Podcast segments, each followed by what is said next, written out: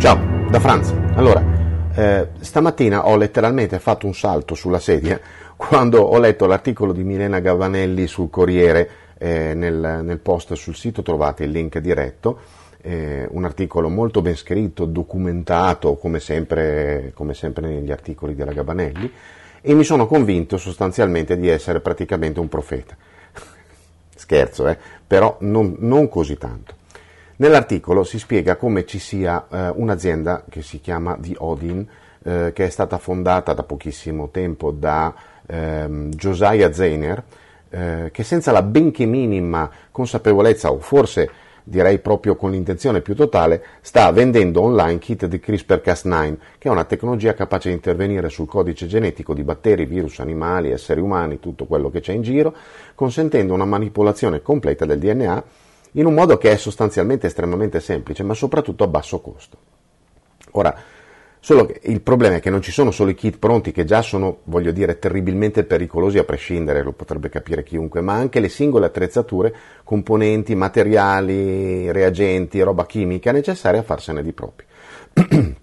In buona sostanza, esattamente come avevo previsto, chiunque oggi può mettersi a giocare con il DNA di qualunque specie animale, da batteri agli esseri umani con tutto quello che c'è in mezzo, senza il minimo controllo a cui normalmente sono sottoposti i laboratori di ricerca. Ora, già sono controlli fatiscenti, però un minimo di blindatura, isolamento, eccetera, ce l'hanno. Per esempio, è possibile acquistare un ceppo innocuo di Escherichia coli con tutto il necessario a renderlo geneticamente resistente agli antibiotici. Oppure ti arrivano a casa sei rane vive in gabbia e il necessario per alterarne geneticamente la taglia facendole crescere in misura, che ti vengono fuori dei ranoni giganti. Ora, se questa è più che scelleratezza in sé, già solo così, la follia è che a poter acquistare tutto ciò sono persone qualunque, non laboratori isolati, sterilizzati, protetti. Quindi suddetto batterio di Escherichia coli, una volta modificato al kit CRISPR, dov'è che finirà? Nella tazza del water. Da lì nella rete fognaria e quindi in buona sostanza sarà libero di moltiplicarsi senza il minimo controllo. Il fatto che fosse innocuo in partenza non ci deve far pensare che non ci siano rischi.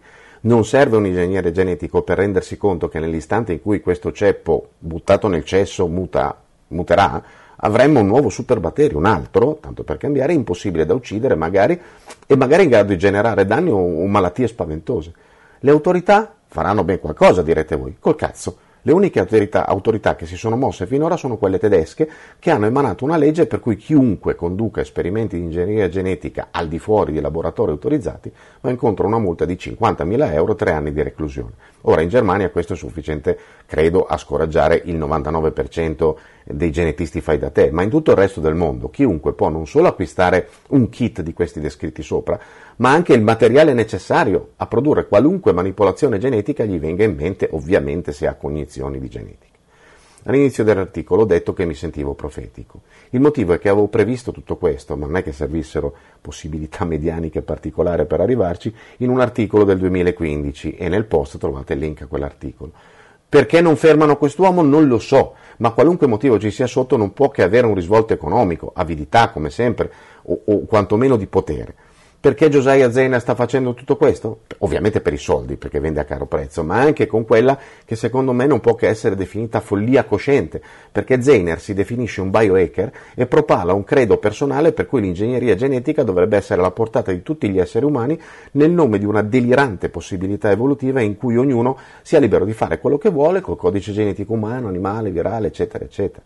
Quindi esseri umani qualsiasi, magari anche il postino, o l'idraulico, con tutto il rispetto, che si mettono a fare ingegneria genetica.